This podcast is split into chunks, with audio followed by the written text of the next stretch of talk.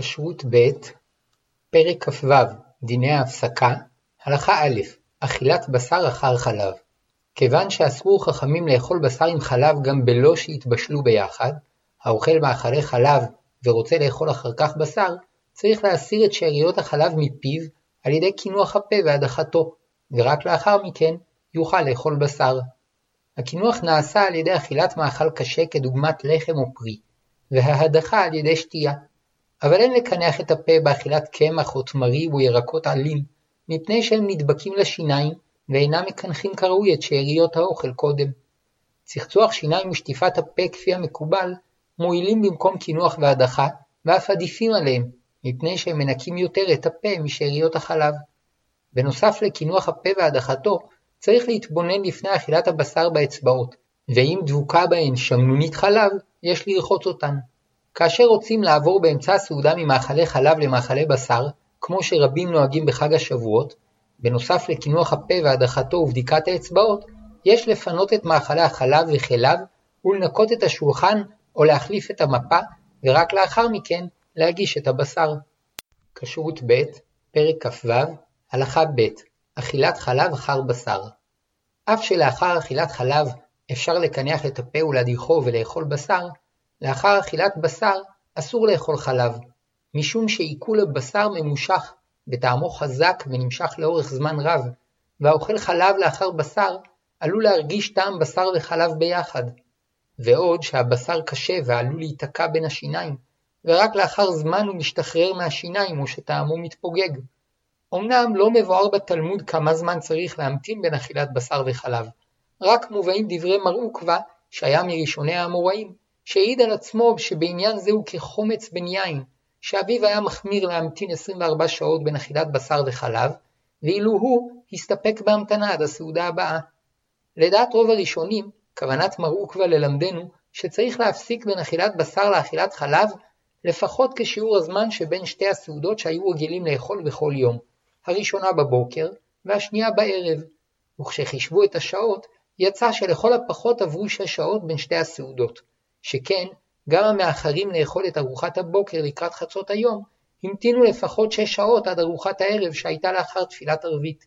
נמצא שהזמן שצריך להמתין בין אכילת בשר לחלב הוא 6 שעות, וכך נוהגים יוצאי ספרד ורוב יוצאי אשכנז. ולדעת כמה מגדולי אשכנז הראשונים, הלימוד מדברי מרעוקווה הוא שאסור לאכול באותה סעודה בשר וחלב, אבל בסעודה שלאחריה, ולא משנה מתי תהיה, מותר לאכול חלב. לכן, מיד לאחר סיום סעודת הבשר וברכת המזון, אפשר לנקות את השולחן, לקנח את הפה ולהדיחו, ולאכול סעודה חלבית. ונהגו בעלי דעה זו להמתין לפחות שעה בין אכילת הבשר לאכילת החלב, שעל ידי כך ניכר בבירור שהן 2 סעודות נפרדות. וכיוון שממתינים שעה, כבר אין צורך להקפיד על קינוח הפה והדחתו, ורק אם ידוע שנותרו שאריות בשר בין השיניים, יש להוציאן לפני כן. וכן נוהגים מקצת מיוצאי אשכנז. ויש מיוצאי אשכנז שנוהגים להמתין 3 שעות בין אכילת בשר וחלב, וסברתם שמעת שהחלו לאכול 3 ארוחות ביום, זה הזמן הקצר ביותר שנוהגים להפסיק בין הארוחות. רבים מפוסקי אשכנז האחרונים עודדו את הכל להמתין 6 שעות בין בשר לחלב. אולם נראה למעשה שהואיל ויסוד הלכה זו מדברי חכמים, ונכון לכבד את מנהגי ישראל שנוסדו על ידי גדולי תורה, אין לשכנע את הנוהגים להקל להמתין 1 שעה או 3 שעות לשנות ממנהגם. אבל לכל מי שאין למשפחתו מנהג מובהק להקל, נכון שיקפיד לשמור 6 שעות כמנהג רוב ישראל. כשרות ב', פרק כ"ו, הלכה ג', מנהגי 6 שעות. כפי שלמדנו, המנהג הרווח להמתין 6 שעות בין אכילת בשר לאכילת חלב, אבל אין צריך להמתין 6 שעות מסיום הסעודה הבשרית ועד תחילת הסעודה החלבית. יש סוברים שאין כוונת הראשונים להמתין 6 שעות שלמות, שכן לא היו בידם שעונים, ומסתבר שלא חייבו לדקדק בכך, אלא הכל שעברו יותר מ5 שעות וכבר נכנסו לשעה השישית, מותר לאכול חלב. ויש אומרים שלאחר 5.5 שעות מותר לאכול חלב, הואיל וכבר עברה רוב השעה השישית. ולדעת רבים מהאחרונים, חובה לדקדק שיעברו 6 שעות שלמות, וכן נראה, מפני שמאז שהשעונים נעשו נפוצים, וסדר היום נקבע לפי זמנים מדויקים, גם את דברי הראשונים שאמרו להמתין כ6 שעות יש לקיים במדויק. מעבר לכך, הרי למדנו שבפועל רוב האנשים נהגו להמתין כ8 שעות בין הסעודות, ואף מי שהיה מאחר לאכול את סעודת הבוקר המתין כ6 שעות ויותר עד סעודת הערב, וממילא אין להקל בפחות מ6 שעות. אמנם בשעת הצורך אפשר להקל אחר 5.5 שעות, ובשעת הדחק אפשר להקל אף לאחר שיעברו יותר מ5 שעות, והרוצה להקל לכתחילה אחר יותר מ5 שעות, יש לו על מה לסמוך, והמהדרים מחמירים להמתין גם בשעת הדחק 6 שעות שלמות. כשרות ב' פרק כ"ו הלכה ד' טעם האיסור ופרטי הדינים. 2 טעמים עיקריים נאמרו בטעם ההמתנה בין אכילת בשר לחלב. א', טעם הבשר חזק ועלול להיות מורגש עד 6 שעות. ב', הבשר קשה וחתיכות ממנו עלולות להיתקע בין השיניים, ואחר שיעברו 6 שעות הן כבר משתחררות או שטעמן מתפוגג. למעשה חוששים ל2 הטעמים, ולכן גם מי שלעס בשר עבור תינוק צריך להמתין 6 שעות, הואילו ולעיסה הבשר יכול להיתקע בין השיניים, וגם מי שאכל בשר רך צריך להמתין 6 שעות, מפני טעמו שיכול להישאר עד 6 שעות. מי שאכל בשר ומצא לאחר זמן בשר תקוע בשיניו, יוציאו מפיו, כדי לשמור על ההפרדה של 6 שעות בין הבשר לחלב. בדיעבד אם בלעו לא הפסיד את מניין 6 השעות, מפני שאין לחוש לטעם הנמשך ממנה, והיא מצא את הבשר לאחר 6 שעות והוא רוצה לאכול מיד חלב, לאחר שיוציאו מפיו, ינקה את פיו בכינוח והדחה ובצחצוח שיניים, ומיד לאחר מכן יוכל לאכול חלב. בדיעבד, גם אם בלע את הבשר, יוכל לנקות את פיו ולאכול אחר כך מיד חלב. כשרות ב' פרק כ"ו הלכה ה' תבשיל בשר וחזקת בשרי או חלבי. נוהגים שגם האוכל תבשיל שהתבשל עם בשר בהמה או עוף, כיוון שהיה בתבשיל טעם בשר, לא יאכל חלב או תבשיל שיש בו טעם חלב 6 שעות. לפיכך, האוכל תפוחי אדמה שבושלו עם בשר, או מרק צח שבושל עם בשר, צריך להמתין 6 שעות לפני שיאכל תפוחי אדמה שבושלו עם חלב.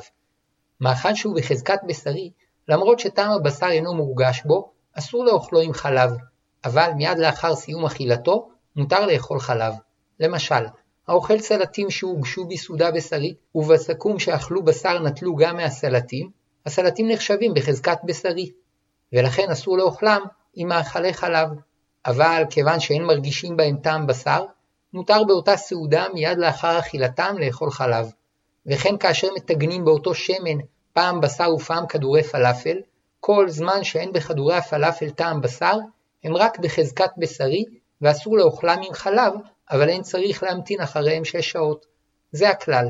כל שהוא בחזקת בשרי, אבל אין מרגישים בו טעם בשר, אסור לאוכלו עם חלב, ולאחר אכילתו מותר לאכול חלב. וכן לאחר אכילת בשר, מותר לאכול מאכל שהוא בחזקת חלבי, כל זמן שטעם החלב אינו מורגש בו. כשרות ב' פרק כ"ו הלכה ו' גבינה קשה. מבין גדולי הראשונים באשכנז, היו שנהגו להחמיר להמתין בין אכילת גבינה קשה לבשר, כשם שממתינים בין אכילת תבשיל בשר לחלב, וזאת משום שטעמה של גבינה זו חזק ונמשך לא פחות מתבשיל של בשר, וכשם שמחמירים להמתין אחר תבשיל של בשר שאין בו בשר, כך יש להמתין אחר אכילת גבינה קשה. וגם משום שהגבינה קשה וחתיכות ממנה עלולות להיתקע בין השיניים כמו בשר, אלא שהם הורו זאת לפי מנהגם להמתין שעה אחר אכילת בשר, וממילא גם הורו להמתין שעה אחר אכילת גבינה קשה. לאחר שרבים באשכנז קיבלו את המנהג להמתין 6 שעות בין בשר לחלב, רבים מהם החמירו להמתין גם 6 שעות בין גבינה קשה לבשר.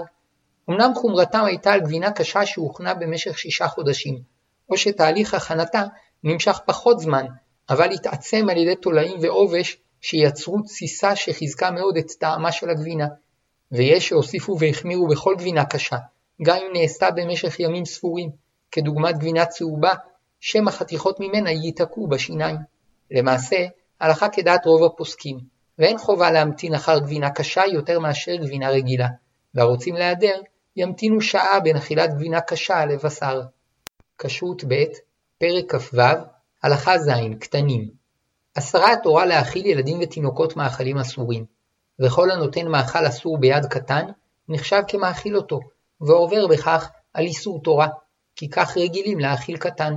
בנוסף לכך, מצווה על ההורים לחנך את ילדם לקיום המצוות, ולכן הורים שרואים את ילדם אוכל מעצמו מאכל אסור, צריכים להפרישו מכך. כמו כן מצווה לחנך את הילדים להמתין בין אכילת בשר לחלב, כעיקרון יש לחנכם לכך מעת שהם מבינים את המצווה ומסוגלים לחשב את השעות שצריך להמתין בין בשר לחלב. אלא שכלל ידוע הוא שאין מחנכים את הילדים באופן שעלול לצערם ולפגוע בבריאותם. מסיבה זו, אין מחנכים קטנים בני 7 ו-8 לצום ביום הכיפורים מספר שעות. על פי הכללים הללו, נתאר את תהליך החינוך לשמירת ההפסקה שבין בשר לחלב. תינוקות שעוד לא מבינים את ההבדל בין בשר לחלב, מותר להאכיל חלב לאחר בשר, ובלבד שינקו את פיהם וידיהם משאריות הבשר, כדי שלא יאכילום בשר וחלב יחד.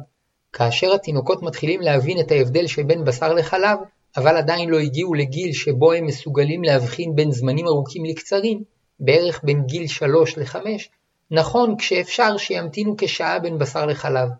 וכאשר יש צורך להאכילם חלב כדי שילכו לישון או כדי שלא יבכו, אפשר לשטוף את פיהם וידיהם ולהאכילם חלב בלא להמתין שעה.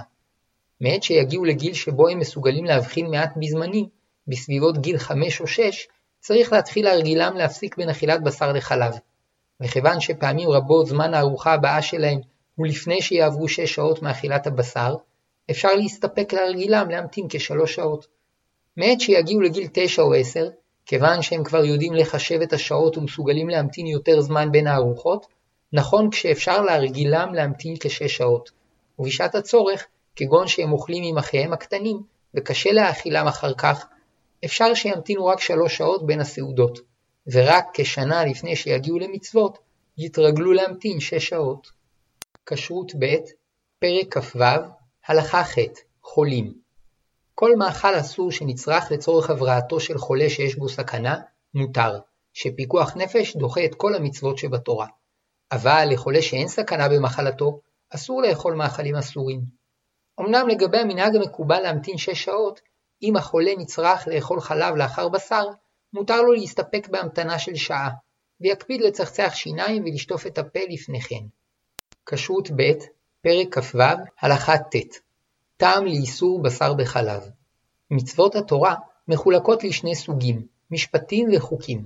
המשפטים הם מצוות שטעמן מובן לאדם, וגם בלא המצווה האלוקית היה האדם יכול להשיגן על ידי השכל שהשם העניק לו, כמו המצוות שבין אדם לחברו והמצוות העוסקות באמונה, כגון תפילה ותפילין.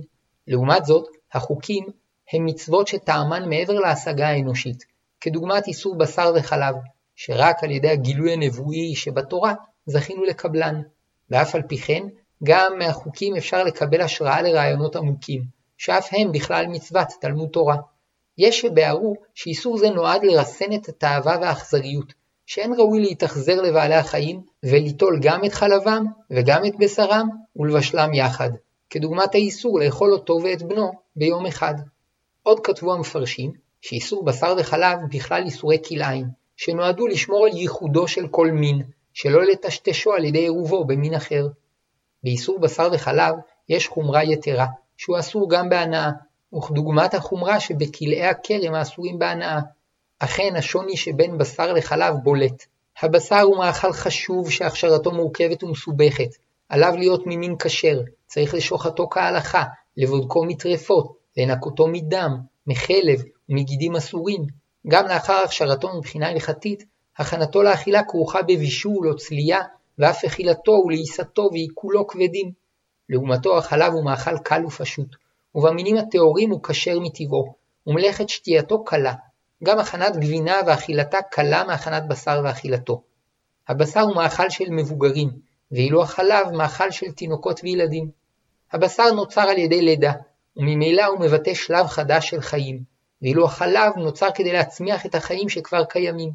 הבשר מבטא חיוניות במדרגה גבוהה יותר, שהרי הוא ממש בעל חיים, ואילו החלב מבטא חיוניות במדרגה נמוכה יותר. ניתן אם כן לומר, שהבשר מבטא ערכים ושיקולים קיומיים וגדולים, ואילו החלב מבטא ערכים ושיקולים קטנים וקלים. כל אחד נכון וראוי במקומו, אבל המערבם חוטא בעירוב ערכים ושיקולים מסדרי גודל שונים, והורס בכך את סדרי החיים, ומשבש את המצפן המוסרי. וכיוון שעניין זה חשוב ומסוכן כל כך, מובן מדוע הוסיפו חכמים סייגים רבים סביב איסור בישול בשר בחלב.